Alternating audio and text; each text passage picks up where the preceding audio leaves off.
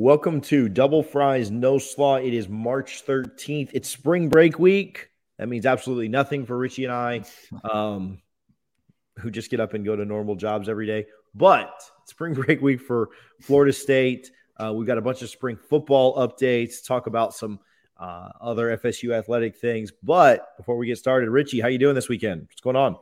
Ah, pretty good, man. Just uh, took yesterday as a house day. Just worked on everything. Um, today, you know, we got this going on. Gonna go check out uh, James Harden and Joel Embiid tonight. So, because uh, I'm certainly not going to watch my last place Magic, but it, it'll be a fun time. Have they have they been disappointing you this year? Are they tanking pretty good or? They, are disappointing really that in bringing Markelle Fultz back and starting to win a few games when I want that last I want the best odds in the lottery to see if we can get someone.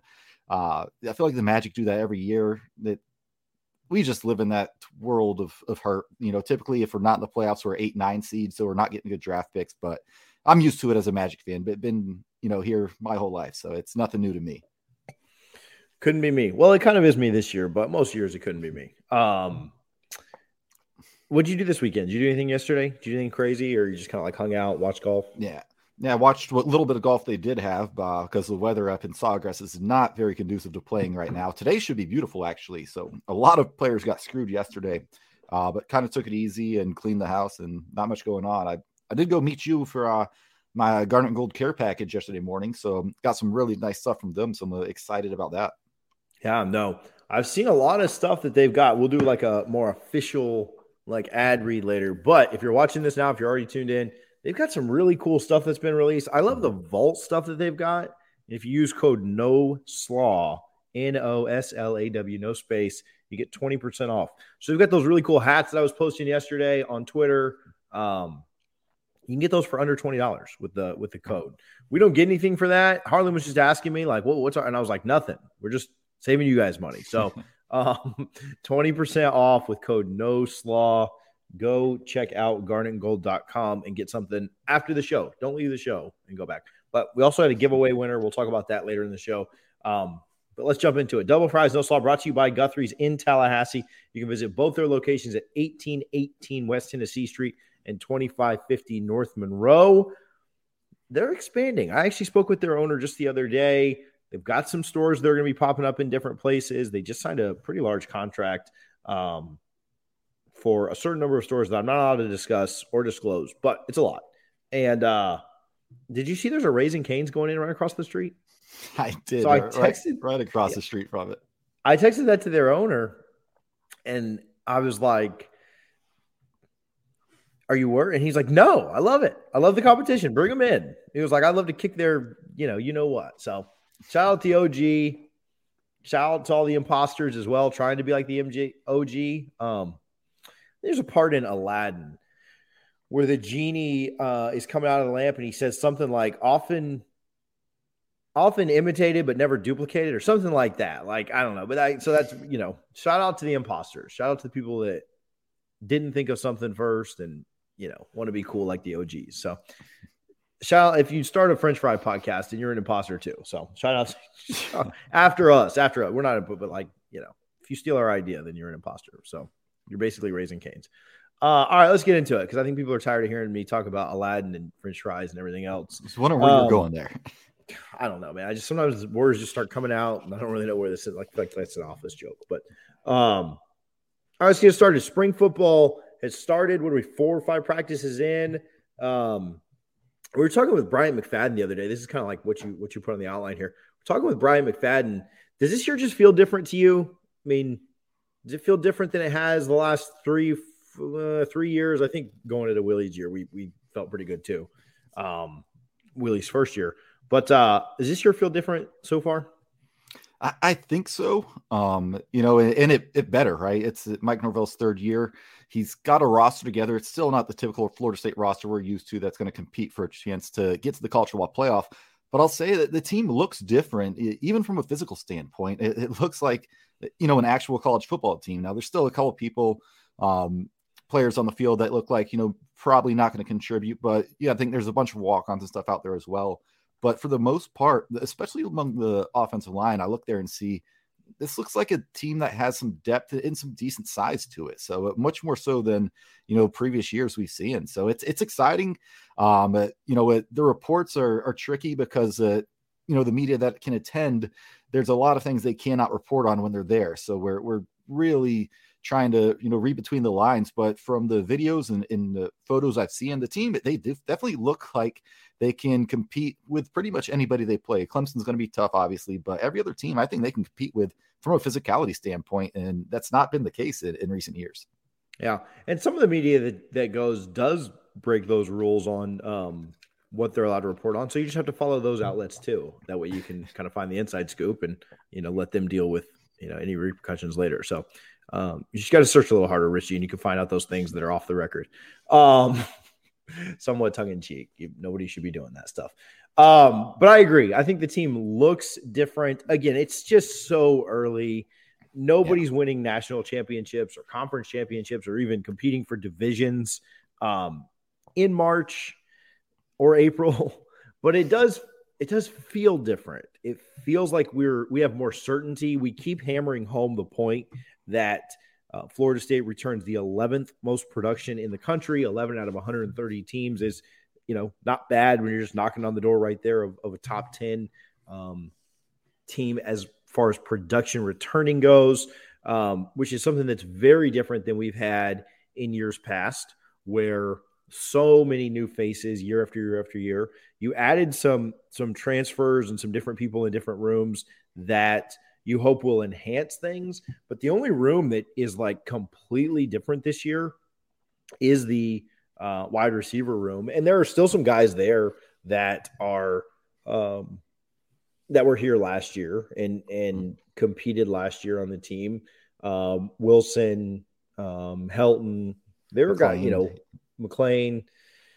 Um, is Keyshawn Keyshawn Helton's not still here? Did I just say, that? or is he?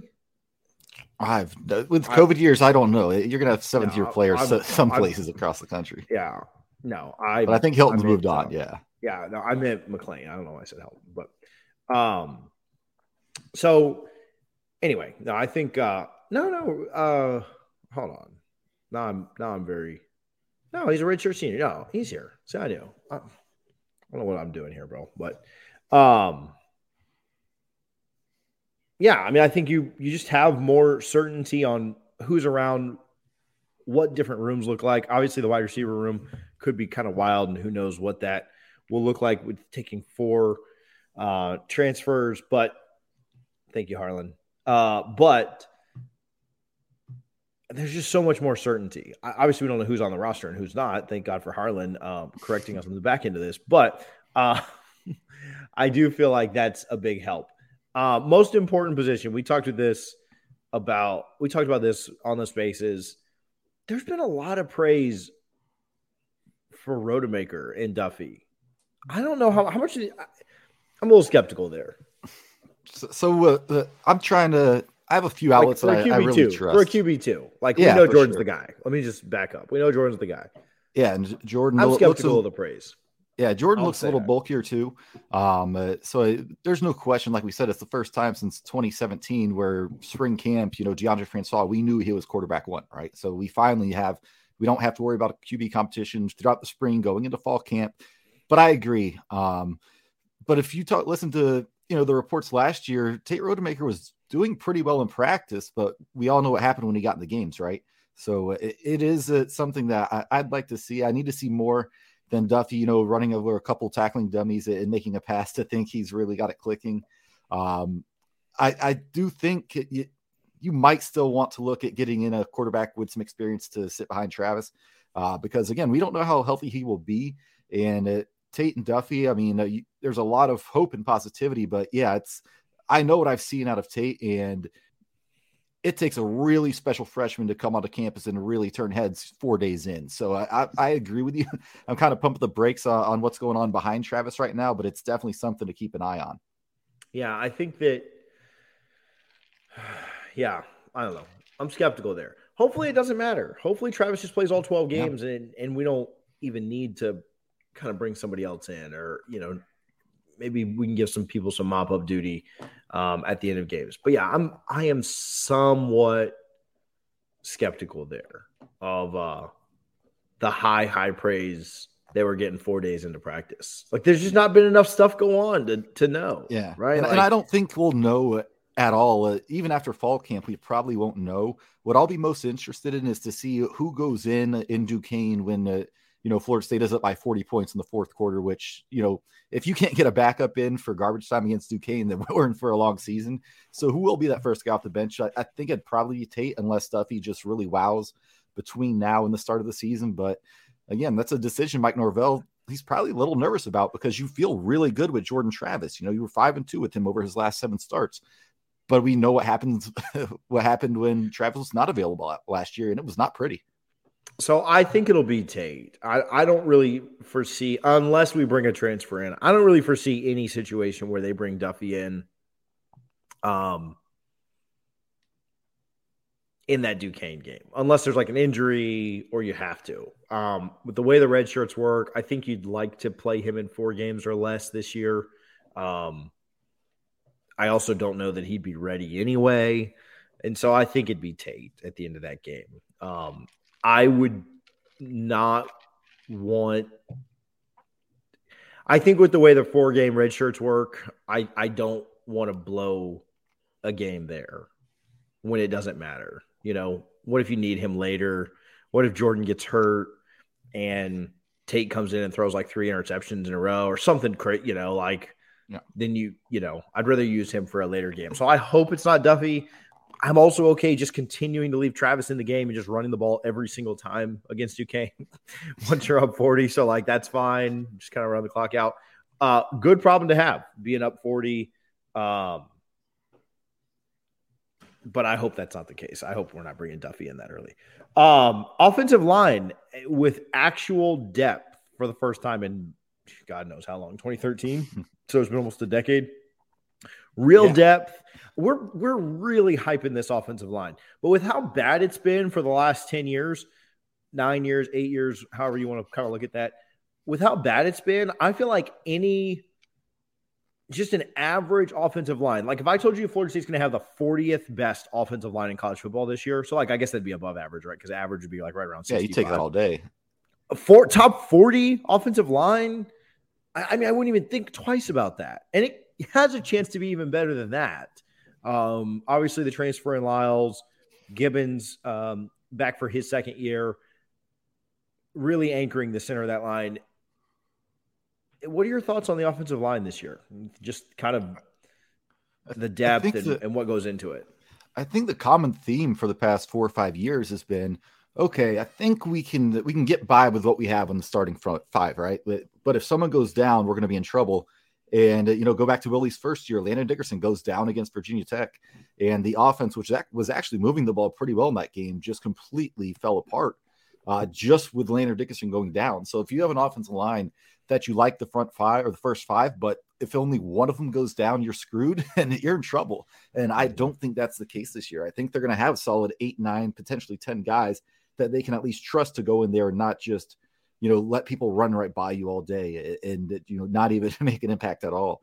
Uh, to where you're not forced to rely on a, you know, a, a, larger tight end to come in and help block as well because you don't trust your tackles. So I, I think the depth is there. And and again, we're it sounds like we're hyping the offensive lineup, but like you said, we're not. We're just thinking if this line is average, you know, with the depth they have and they stay relatively healthy, again, we're not in a position where one injury is is just going to screw you over for the entire season. So you start playing musical chairs across the offensive line where you got guys playing out of position. Um, yeah, I'm excited about the offensive line in depth because I do think last year, even the year before, to an extent, they did a pretty solid job in run blocking. Right, the pass pro has kind of been the issue. But if they can get the pass pro figured out, I like what they have, but what they've shown in, in Norvell's scheme with the run blocking. But yeah, I'm not going to say I'm excited about it, but uh, I'm cautiously optimistic that this line is uh, will not be a weakness, a glaring weakness, which we see in far too often in recent years.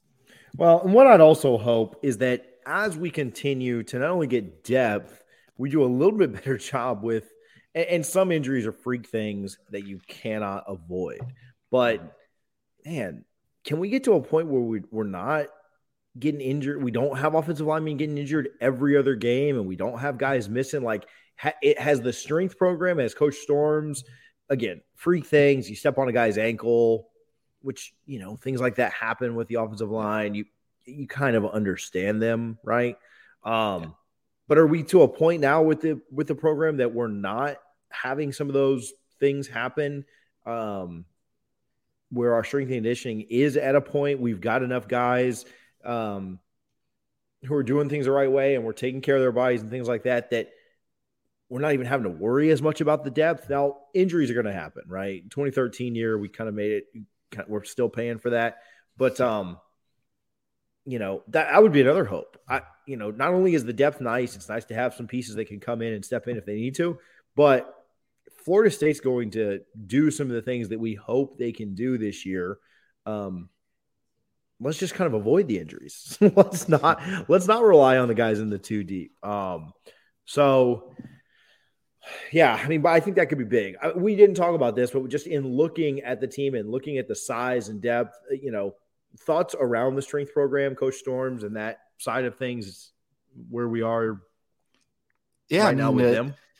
Yeah, and you got to think when Norvell came here his first year, he didn't have an off-season workout program. You know, you had kids that were everyone was basically at home, and a lot of these kids didn't have access to a gym, uh, um, or even a weight set. They, they were saying just just find a hill and run up it, right? So that 2020 they did not have any weight program at all. So 2021 last year was kind of the first time a lot of these kids got to go through the tour of duty um, and the drills the way they're, they're that Coach Norvell and Coach Storms want them to go. So this year you have a lot of people coming back. We talked about 11th most production. So all these guys went through tour of duty last year um, and the off-season strength training program. I do think it's making a difference because I, I mentioned it at the top of the show. You know that we had guys uh, in, in, recent years that you look at them, like, that's not an ACC level player just by looking at them. Um, now you look like more of a, you look more similar to an NC State or a Pitt from last year than you do. You're still a ways behind Clemson, um, but you're looking like a respectable college football team. So I, I think Coach Storms has done a great job. And like I said, I think this you know 2020 wasn't even a you can't even count that year as an offseason workout. Um, so this year will be the second one for most of these guys and it looks like they kind of really bought in. So looking at some skill positions it looks like there are a couple of people that have stood out in the running back room. Benson's got a ton of praise. Uh, i know there were a lot of questions and concerns uh, about that take um, just because of the fact that he came off you know came off of injury and yeah. Um, didn't have a lot of production, and people were like, "Man, what are they? What in the world are they thinking doing this? Uh, taking this kid? Um, we're early. We're making a lot of observations from not very many days, but there seems to be some real smoke around Trey, Trey Benson being, you know, pretty legit, fastest kid out mm-hmm. there. We need to see what when pads come on and against you know opponents and about a month from now in in Indo for the spring game, but or a little less now. But uh, he's been a name that has certainly stood out. Uh, what are what are your thoughts on Trey Benson, and then what other standouts are you kind of hearing about? Yeah, well, I, th- I, think the biggest thing with Benson is remember when he came on his visit here, uh, when he committed, he was still in a knee brace, and I think that freaked a lot of the fan base out. That you know he's just on a visit, you know he's not doing any physical activity, he's still wearing a knee brace. But like you mentioned, uh, the folks that have been out there have been able to observe him he looks like one of the fastest guys, and he's built pretty thick. He, he's a good looking running back. Um, we'll see again, like you said, with pads coming on. I, I know they've had a couple practices with shells, and they most recently had one with pads. They're not tackling; they're just doing thud right now, so they're not bringing players to the ground, which is very smart because you don't want to risk injuries in spring that could, uh, you know, hang over into the fall. But yeah, Benson's a guy that definitely, uh, from everyone who's been out there, sounds like he's really having a, a good time. Um, Mycah Pittman is, is standing out. I saw him pop up on the 247 practice report observation that, um, the, the past few days. Uh, one name that's really standing out is um, Courtney Alexander, the tight end, quarterback turned tight end. Apparently, he looks like a like a physical freak out there. Now, I don't know if he's got the body shape to, you know, be a full time tight end right now. He might be more of a Brian Courtney. Brian, Brian Courtney, Courtney. Sorry, why did I put Alexander there? That was, was a say. So Brian Courtney, the um uh, who's again and he's been mentioned by pretty much every outlet that's been out there. So it that tends to happen. So those you don't know, typically when the, the beat gets out on the sidelines to watch practices, um, there's downtime where they'll go talk to each other to compare notes. So it might just be one of those things where it's like, hey, you seeing this guy over here, and, and then everyone kind of keeps an eye on him because everybody wants to find that one diamond in the rough and say, hey, this is you know the king of spring. Watch out for him in the fall camp. So I don't know if that's kind of where this hype is coming, but I do think um, enough people have seen it and, and uh, taken notice about him you know, from the offensive side of the ball, I'm excited to see him. Um, you know, Johnny Wilson, uh, people were concerned, like, is he more of a tight end? Like Johnny Wilson, yeah. Put it receiver, but to, from every, every, all accounts, he looks exactly like a tight end. His weight distribution is really good, uh, body's in shape. So, uh, you know, I think a lot of the newcomers, uh, you know, everyone we just mentioned, I think is a newcomer between Pittman Wilson, Benson. Uh, yeah, that's it's exciting. But again, it, we, we have to stress this consistently. It's only been a few days. They're not even tackling right now. They've only had one practice in full pads, so it's really tough to say for certain that you know any you know hardcore takes on any direction.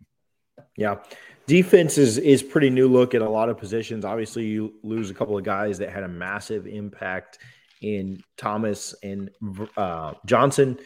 Verse over there on the defensive line. Um, been battling out with Briggs and um, who else at the end? Um, thanks, William. Go Knowles. Uh, battling out with Briggs and uh, not just kind of an instant guy, like an instant plug in, going to be um, the surefire thing. We were talking with Josh about that um, at that defensive end position. Maybe just the fact that um, he's kind of learning things um, and is not not been in the system as long because you cert oh McLendon there it in Leonard Warner um, as well. What are your thoughts on Verse not just being the clear number one guy? You just think it's because it's early, he will be there. I, I think that's a great thing that um, because again, if he came here thinking that way and now he has guys like Briggs McLendon that he's pushing, and he's might be saying, "Oh, this this might not be the uh, easy starting job I thought I was going to get." Because McLendon, he's kind of the wild card to me because we know Briggs is solid, right? He he was he's been solid inside, uh, moving outside. I, I, I think you're going to get consistent play from him. He's not going to be a you know a freak Jermaine Johnson type deal, but I think he's someone you can trust. Um, and then it's going to be McLendon or Verse because it sounds like McLendon maybe a light bulb's kind of come on for him. Um, excited to see again. The, the spring game will be a lot of fun because I do think for the first time in years you have enough depth to have an actual spring game and not look at a player make a play and be like, okay, that was nice, but look who is going up against. I think you're going to have enough players um, to really get an idea. But yeah, McLendon and Briggs are, are really pushing Verse, who many of us thought, you know, maybe we we put too much hype on him when he when he came in, being the number one defensive end in the transfer portal. But it's good to see that other players are pushing him, and and competition's only going to be positive for this team in practice. Yeah, Bethune's come in and uh, made a pretty good impact. Obviously, Deloach um, is probably your leader of that group at the linebacker position, but Bethune's come in and and done some good things. Um, already made some noise, gotten some people talking about him as well. In the secondary, um, obviously the news around um, Brownlee. Brownlee, yeah. Uh, the name was being held out of my mind. Um, the news around Brownlee, see what I did there, uh, is is not great. The fact that he hasn't been in practice and not really a lot of news as to why. Obviously, been rumors around NIL stuff, um, but a secondary that is kind of deep. And if you were to lose Brownlee, which hopefully that's not the case, you know, I don't think it'd be the end of the world. Um, but some cool names. Azareye'h Thomas is somebody like when. Okay, so I'll say this: when I'm gonna, you know, pat myself on the back here a little bit. When Josh and I were on the spaces, for those of you who don't know, we obviously do FSU spaces. Uh, right now, it's like Monday and Friday. I'm sure we'll we'll do something midweek this week because we just can't quit the habit. But um, when we do tw- spaces on Twitter around noon, somebody asked like, "What what's the what's the freshman you think will have the biggest impact on the team this year?" And he said McCall. I said Thomas. I really like I like McCall too. Don't get me wrong, but I just like. I mean, Thomas just is like a he's just like a baller, man. Like he just is that guy. And so like I pat myself back there. Like it seems like he's uh having a good spring, getting in there, making some impact. Obviously, you love the fact that you have Jones back. Um, in the backfield, in the secondary back there. You hope some other guys can kind of step up as well. Um, Omar Graham's been a name that you wrote down and has been popping up and stuff. But thoughts on the thoughts on the secondary? Yeah, I think uh, it'll be interesting. You know, Greedy Vance is, is in here now too. He had a yeah. pretty rough first practice or two, but sounds like he really turned things around after that. Uh, Jammie Robinson's a, he's the alpha dog, right? I think he's going to be the leader, not just the secondary of the defense. I think him and Deloach are, are kind of going to be the guys you look to to to lead this team based on how Deloach finished last season. Um, you just have so many bodies in the secondary that you're, I'm confident you're going to be able to find you know, four or five guys for any given down. You know, Dent, we'll see. You know, he's kind of flashed. I think he had a pick six uh, the second day of practice. So we'll be that'll be interesting. You got Cooper back there still, Knowles. Um, you have no shortage of, of blue chip talent in, the secondary. Um, it's just getting them to, to buy into the defense here and produce because they weren't terrible last year, but you know, obviously it, it sticks out. Jacksonville State, that last play, you know, it, it, you have to play 60 minutes every single down, and you definitely have the bodies, I think. Um, uh, it'd be interesting to see, um, you know, like a Greedy Vance who had a rough first day or two, but seems to have really turned it around since then. You have a lot of people competing, and it goes back to that defensive end job. You know, competition's only going to make everyone better because think if Jared Verse had come here and McLendon hadn't taken that next step, do you think Verse is really going to be pushing that hard every single play if he knows there's nobody behind him that can take that starting job? Well, in the secondary, everybody knows. I think Jammie Robinson's your, your kind of locked in guy, and you're going to build around him. For sure. So it's exciting. I, obviously, this hasn't really come out, or I don't think much has kind of been said around this. Um, yeah, that'd be a good one, William. Demore Tate can win a job. Um, for sure. We'll take any. We'll take anybody that anybody. Yeah. I mean, and that's the biggest thing is like, you know, last couple of years you've had guys that just had to play. Like, if you're good or bad, it doesn't matter. We you got to play. We don't have enough depth. You're out there. Let's go. Anybody that wins a job this year it's because they went out and won a job, right? Whoever ends up being the number one running back, whether it's Ward, Toafili, uh, Benson, whoever wins the starting wide receiver positions, because they went out and won them. There's enough depth there. We don't just have to, you don't just like, oh, we got to put a guy out there. So we have 11 guys on the field. So I agree. Like whoever wins these jobs, you know, I mean, with the exception of, I mean, there are guys you know they're going to be back there. Like Robinson's got a spot. Deloach has a spot. Bethune probably has a spot. Lundy, I mean, linebacker's pretty solid there. Defensive line, mostly solid. I mean, we'll see who kind of like starts and who's rotational at defensive end. But we know that Lovett and Cooper are going to start in the inside.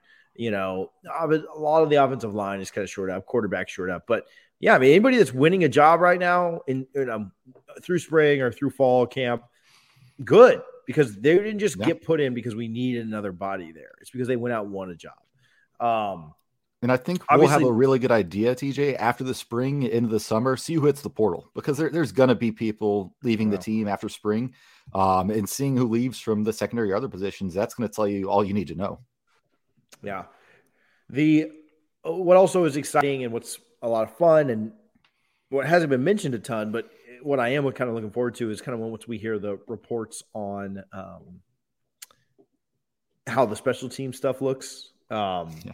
You know, because I, you know, I know Pittman's been kind of surprising people out at wideout or whatever, but I'm excited to kind of see when he starts to get his hand on some punt returns and starts being able to take stuff back. Hopefully, we see something yeah. exciting in the spring on that. Kind of get get Doak riled up and fired up uh, with a big return. Obviously, I'd rather see it in in well, well they're not going to do any I, I don't even in, in the spring game, but uh, yeah, yeah, kick it to as long as he just catches it, people the crowd will go nuts. That's what just I mean. Catch the ball. Just get your hands on, don't let it bounce thirty yards behind you. That'll get me on my feet. Um, but no, like I said, I, I don't even really want to see it in Doak. I want to see it in the Superdome in New, against yeah. New Orleans. If you gave me a pick right now, what game I want there to be a punt return touchdown in, it'd be LSU without a doubt. I'd take that over Clemson because like, I think we could. I think we could have a punt. Okay, I don't want to be super negative. I know we've been positive for about 29 minutes here, but I think we could have a punt return touchdown against Clemson and then like you know still potentially lose that game. We had a fumble return touchdown against them and still lost. Yeah. Um, but I think if you have a punt return touchdown against LSU, you're going to win the game. Like I think that's like the, seven like that's, points because you're probably yeah. looking at like a four and a half to a six and a half point spread in their favor. I'm guessing. Um, yeah, four so five. Yeah, that, yeah. that erases the spread. Yeah, kind of makes it a yeah. So give me that. Give me that. Give me that. Let's roll. So anyway, no pressure, Pittman. That's what I want. Um, Okay, pretty heavily reliant on newcomers. We talked about Verse, talked about Bethune, standouts. Okay, teams on spring break, no practice mm-hmm. for a week. This is normal. This is not something that is like new at all. This is usually how things fall. Thoughts on having spring break in the middle of camp or I mean, I don't love it. I don't I don't yeah. I do not love it. But it, there's nothing you can do about it. I mean, it just is what yeah. it is. Sucks, but you're not going to have your spring you know, go through until like May 1st, right? Like you, you need your spring yeah. to be wrapped up. Like you're not going to move your spring game back to like the, your spring game would have to go to the 23rd if you wanted to avoid this. You wanted to be able to have the, the excitement, the momentum around, um, you know, spring starting and visits last weekend. So I'm, it sucks, but it just is what it is. Yeah. Your thoughts kind and, of the same. And end of April at Florida State's typically the end of the semester. You're getting ready for final exams, so you, you don't want to bleed it too far into that. Um, I was listening to your space uh, with Josh Newberg and with Brian McFadden. He had mentioned uh, he doesn't like the idea because he used to love just knocking it all out at once. Um, I think it's what I'll be most interested to see is, is that first practice back. You know who Norvell is praising, who he's not, because it's really easy. A lot of these kids are going to go home. Some of them will stay in town. Some of them are going to go over to Panama City who's going to put in the work every day to where that first practice back in pads, you're just, just not gassed and out of shape.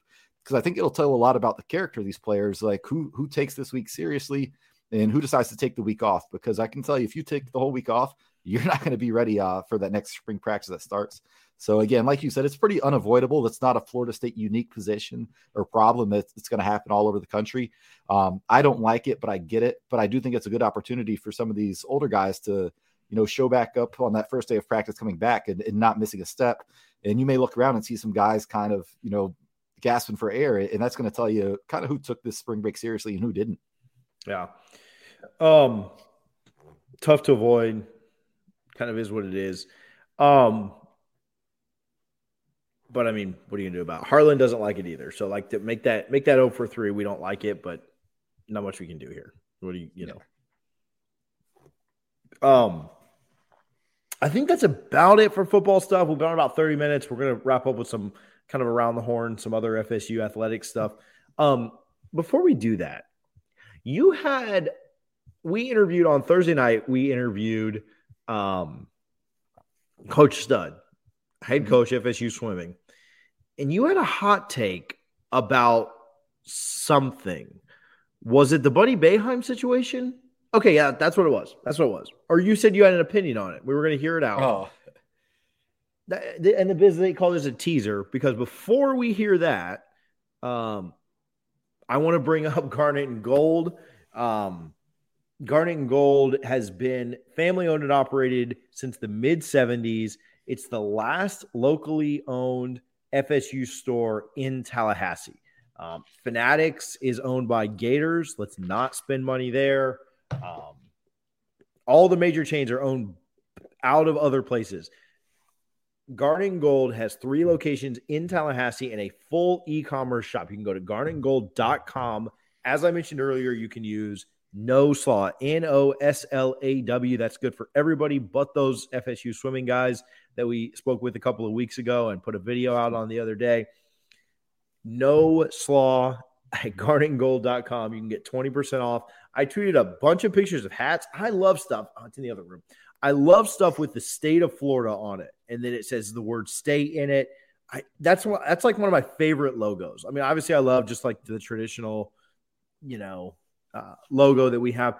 I love stuff that's got the state of Florida and the word "state" in it but whatever you like, they've got it. They've got the old logo. I know some of you guys go crazy for that. They've got the new logo. Use code no slaw at garnetgold.com. You can get those hats that I was posting yesterday for less than $20. You can't find that. You can't find that deal anywhere else. You're not getting those hats for less than 20 bucks.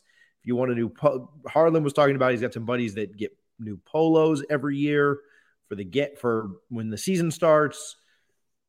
You get 20% off a polo. That's like no, it's like 15 bucks off. Like that's a really good deal. So anyway, garnetgold.com, 20% off, code no slaw. They support the boosters. They've employed thousands of FSU students over the years. Support a local owned business.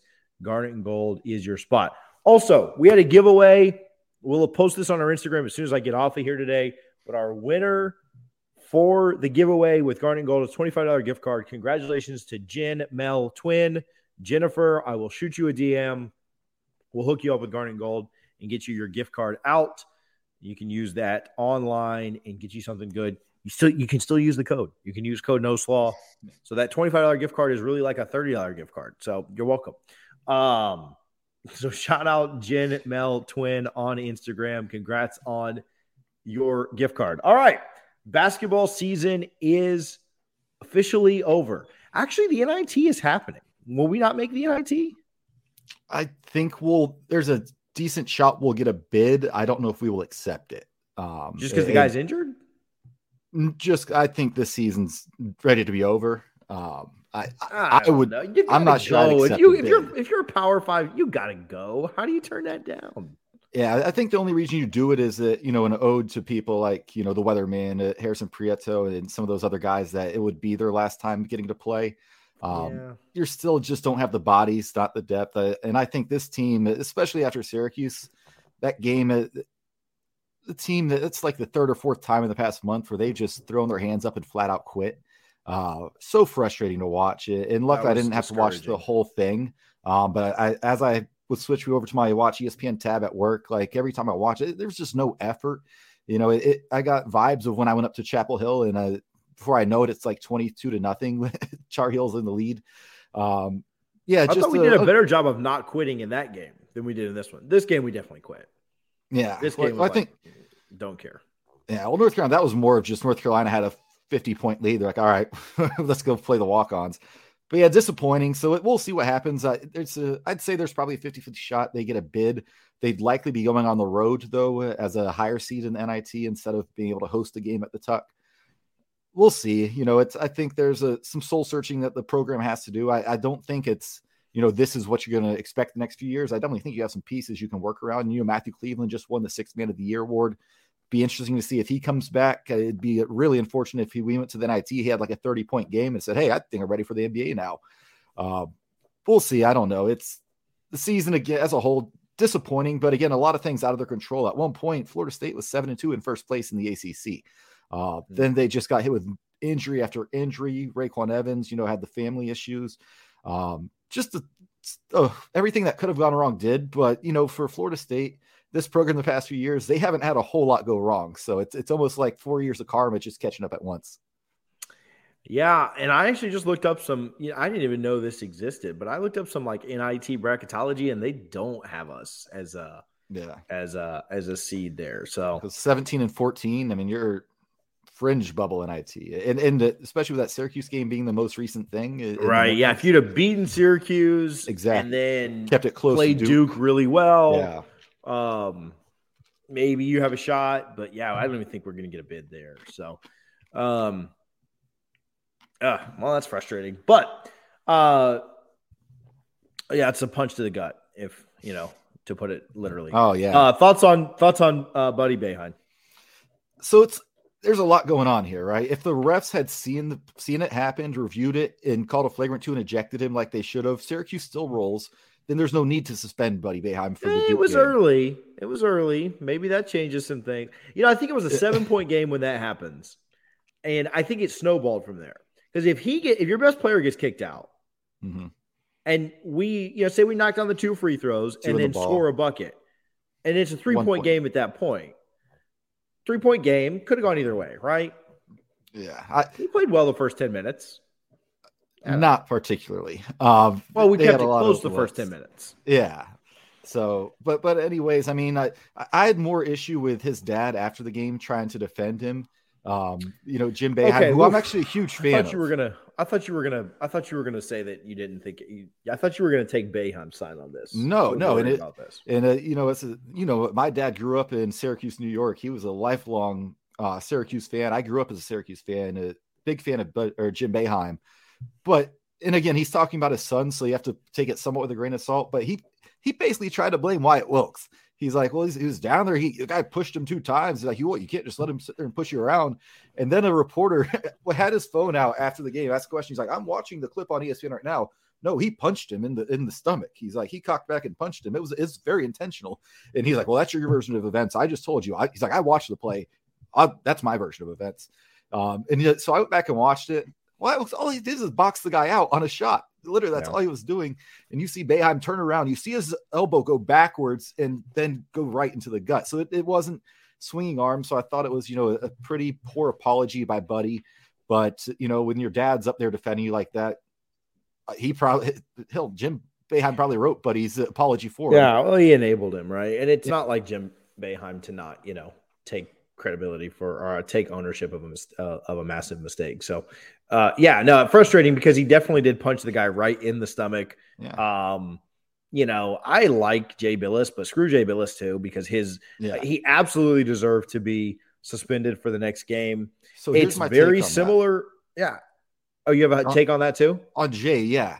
So he's his whole career. Everyone calls him Jay Bias, right? They say uh, he like he's a huge Duke homer. I actually don't think he's that big of a huge homer. I think he does I don't either. I think he does a pretty part. good. I think he does a good job, like but, Kirk does with Ohio yeah, State games. But I think he saw this as an opportunity, knowing the suspension had already happened, knowing Syracuse was playing Duke. He's like, let me stand up for Boeheim here in Syracuse. That way, it looks like I'm being completely objective. I think part of that had something to do with it, um, because it, his logic made no sense. He's like, yeah, you're right it was wrong, but the refs missed it. They missed the chance to review it. Like, okay, how many times do we so see you just move NFL, on. someone gets right. fined on Tuesday exactly. after the game for a play they weren't called on? Like, it, it still happened. Yeah. That's why we review things like that. Like, yeah. if if a ref there there's yeah, that just doesn't make any logical sense at all. Yeah. If you misfile your taxes, you will get a letter in the mail yeah. a couple of years later telling you you misfiled this because you're you submit taxes and then everyone that paid you like your your company that pays you also submits taxes like hey this is how much i paid you. And it all checks and balances later right? And if you yeah. misfiled they're going to send you a letter and say hey you you misfiled this. You owe us this amount of money. If you in the nfl if you spit in somebody's face and the refs miss it and they have moved on and they're a few plays later you will get fined and you will get suspended later. Like this whole idea. Who, who of, was it? Was it was was it Brandon Spikes who I gouged the Georgia player at the bottom of the pile like ten years ago, and yeah, then he got suspended? Like, but yeah, even though it wasn't called. Light, yeah, yeah. If, I got two of those in a week this year. it's frustrating. If you don't renew your registration, you may not get caught that day, but eventually they'll suspend your license. Like it, it all catches. Like this idea that like, oh well, we'd already moved on. Like that's not how that works. You know, like you don't just I don't know, just stupid. You know, like, oh well, the play play had already continued. And it's like, okay, what if he would have literally ripped his jersey off and punched him in the face and then like kept going? Like it was just ridiculous. Jay Bilas is an idiot. And then he compared yeah. it to like, you know, oh well, if you step out of bounds, yeah. Um, the difference is that that's a basket, like that's a mistake, right? That's, that's like against, yeah. that's a rule. It's not a malicious attempt. Like again, if it had just been a hard foul, like if they'd have said, yeah. if they'd have said, here's the difference. Let's say they would have called a foul on like a rebound or something, and then the ACC would have gone back later and said, you know what, that foul was a little bit rough. We're going to upgrade that to a flagrant one. But they wouldn't do that the next day, right? Like no, if it yeah. was still a basketball play, right? Oh, well, we actually, that was a flagrant one. So we're going to give Florida State two more free throws and add that to the score at the end of the game. The problem was it wasn't a basketball play, right? It would have been like if they found out it would have been the same thing if they'd have found out that he took testosterone or something like he took some kind of performance enhancing drug after the you know, like they found that out two days later they would have yeah. suspended him going forward because you're not allowed to do that. Like it's not like a it's not the same as stepping out of bounds or double dribbling. Yeah. like i don't so, jay Bilas is an idiot. Yeah. So i, have two final thoughts on this. him. one uh, wyatt wilkes i get you're laid back guy and probably want to you know come off as a tough guy. You got to sell that right? You need to be down rolling, grabbing your gut until they say we need to go to the replay. He even just said something to Coach Ham, like, "Hey, I just yeah. got punched in the stomach. Can they mm, review that?" Yeah. And the, the I get you don't want to be a snitch or whatever, but like you also just want to win the game. I mean, yeah, because like like you said, it was somewhat close at that time. Yeah, and you're getting your best player out of the game. And then uh, the only other thing, I I don't know if Anthony Polite saw it happen because he was right there. Um, but the way it happened, if if you weren't watching, I'm I'm going to assume no because if anyone on Florida State's team saw it in real time, I'm really disappointed they did not run get up in Boeheim's face. And I get things can escalate from there, but you got to defend your players. I, I, can guarantee there's no way that you know that 2017 Florida State team, someone could have done that to John Isaac and you know Trent Forrest just sits there and says, "Hey, no worries, let's let's just keep playing." Like that that was part of the fight of the team. And I'm not saying go push him, go punch the guy back. I'm saying you got to let him know that's not okay. Or maybe the next time he goes to the lane, uh, make it clean, but maybe I'm gonna foul you a little harder this time, and you're gonna think about you know what you did. Uh, yeah. I, I, don't. I didn't see the team really come to support him and defend him. Um, but again, I don't know if anybody actually saw it in real time. Yeah. Um, it'll be interesting to see that game when it happens again next year. Um, if there's any, I know they wouldn't. I know they wouldn't forget that on the diamond. Like he'd be getting thrown at the next year without a yeah, doubt. Exactly. So that'd be interesting. I mean, Boeheim would be gone. So fortunately, he missed his last um, career college game ever, and so suck it. Yeah. Um, all right. Uh, baseball off to a rough start against Wake Forest. They lost on Friday. Game yesterday was canceled or uh, postponed to today. They'll play two. Uh, softball won both of their games on Friday. Shout out to a pretty impressive doubleheader win um, by the softball team um, to get that on Friday. They are starting. Actually, they just started like ten minutes ago. So they started today at one o'clock. Um, Women's tennis is currently competing against Florida Gulf Coast University. They uh, got the doubles point and are playing right now. Hopefully, they can pull off the win there. Men's tennis literally just started against UNC, or they're just about to start, sorry, against UNC. Kind of the same idea. Um, that game at home, I believe. Yeah, that is in Tallahassee. Uh, women's golf competing in the Valspar Augusta Invitational. They're currently in third place. Um, moved up, started the day in fourth, currently in third. Only six shots off the lead with about half the course to go. So maybe can find a way to get back in that. Um, Ole Miss in first, South Carolina in two, in second, and then Florida State in third. And then the big news of the weekend as we go around the horn. If I missed anything, check out doublefriesnoslaw.com. Mike Ferguson does a fantastic job of updating things there. But the biggest news of the weekend is Trey Cunningham wins a national championship with a new personal record of 7.38 seconds. That's the 11th fastest time in the history of the sport and just three tenths of a second off the collegiate record. I saw Laura Ryan uh, from Australia, also on the FSU track team, um, is one. Uh, I need to look up real quick because I don't want to do disservice to this, but she claimed an All American in her first time um, at the FSU. I'm sorry, at the track national championships. So let me look it up real quick. Yeah, first time competing at the NCAA indoor championships. Uh, Laura Ryan as a first team All American. So a good day on, on, the on the indoor track uh, yesterday. Trey wins a national championship. Laura wins a uh, NCAA All American trophy. Um, I think that's it. That's kind of our around. see that video of Trey? Did you see the the video? I watched it live. he I was absolutely... clear by a like. Yeah, that's a huge margin of victory for a race that short. Um, and, I, and, and he like didn't even get off to a great start. Um, looks like you know he was kind of behind a couple of guys, but then yeah, he absolutely turned it on. And I was watching him. I was watching it live because it was on Watch ESPN, and I got the alert that he was just about to go. So I flipped it on real quick those are my favorite when you can watch a seven second yeah, exactly. national championship. Like, you know how much like stress goes into a four hour national championship? I mean, you do, you've been there and seen yeah. it, but like a seven, this was amazing. But I was watching him beforehand and he just looks so cool and calm and collected. Yeah. Um, but I was also just like, man, I hope he, I wonder how like how he's doing on the inside, like how nervous he is. Mm. You know, you just don't want to see. I mean, this was going to be the last thing he was ever going to run won five ACCs, but had never won this. And they asked him about getting the monkey off his back and everything else. But he's like, man, I hope he doesn't blow it, you know, on this last uh, last chance he's ever got.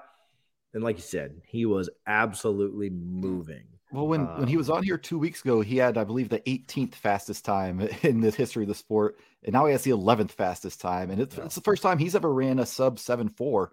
Um, he was moving. Yeah, shout out to him. Loved having him on the podcast. Go go check that out if you guys want to. He was a really cool guy. Uh, humble kid from Alabama. Parents went to Auburn in Alabama. He wanted to set his own path, and now he's a national champion champion at Florida State.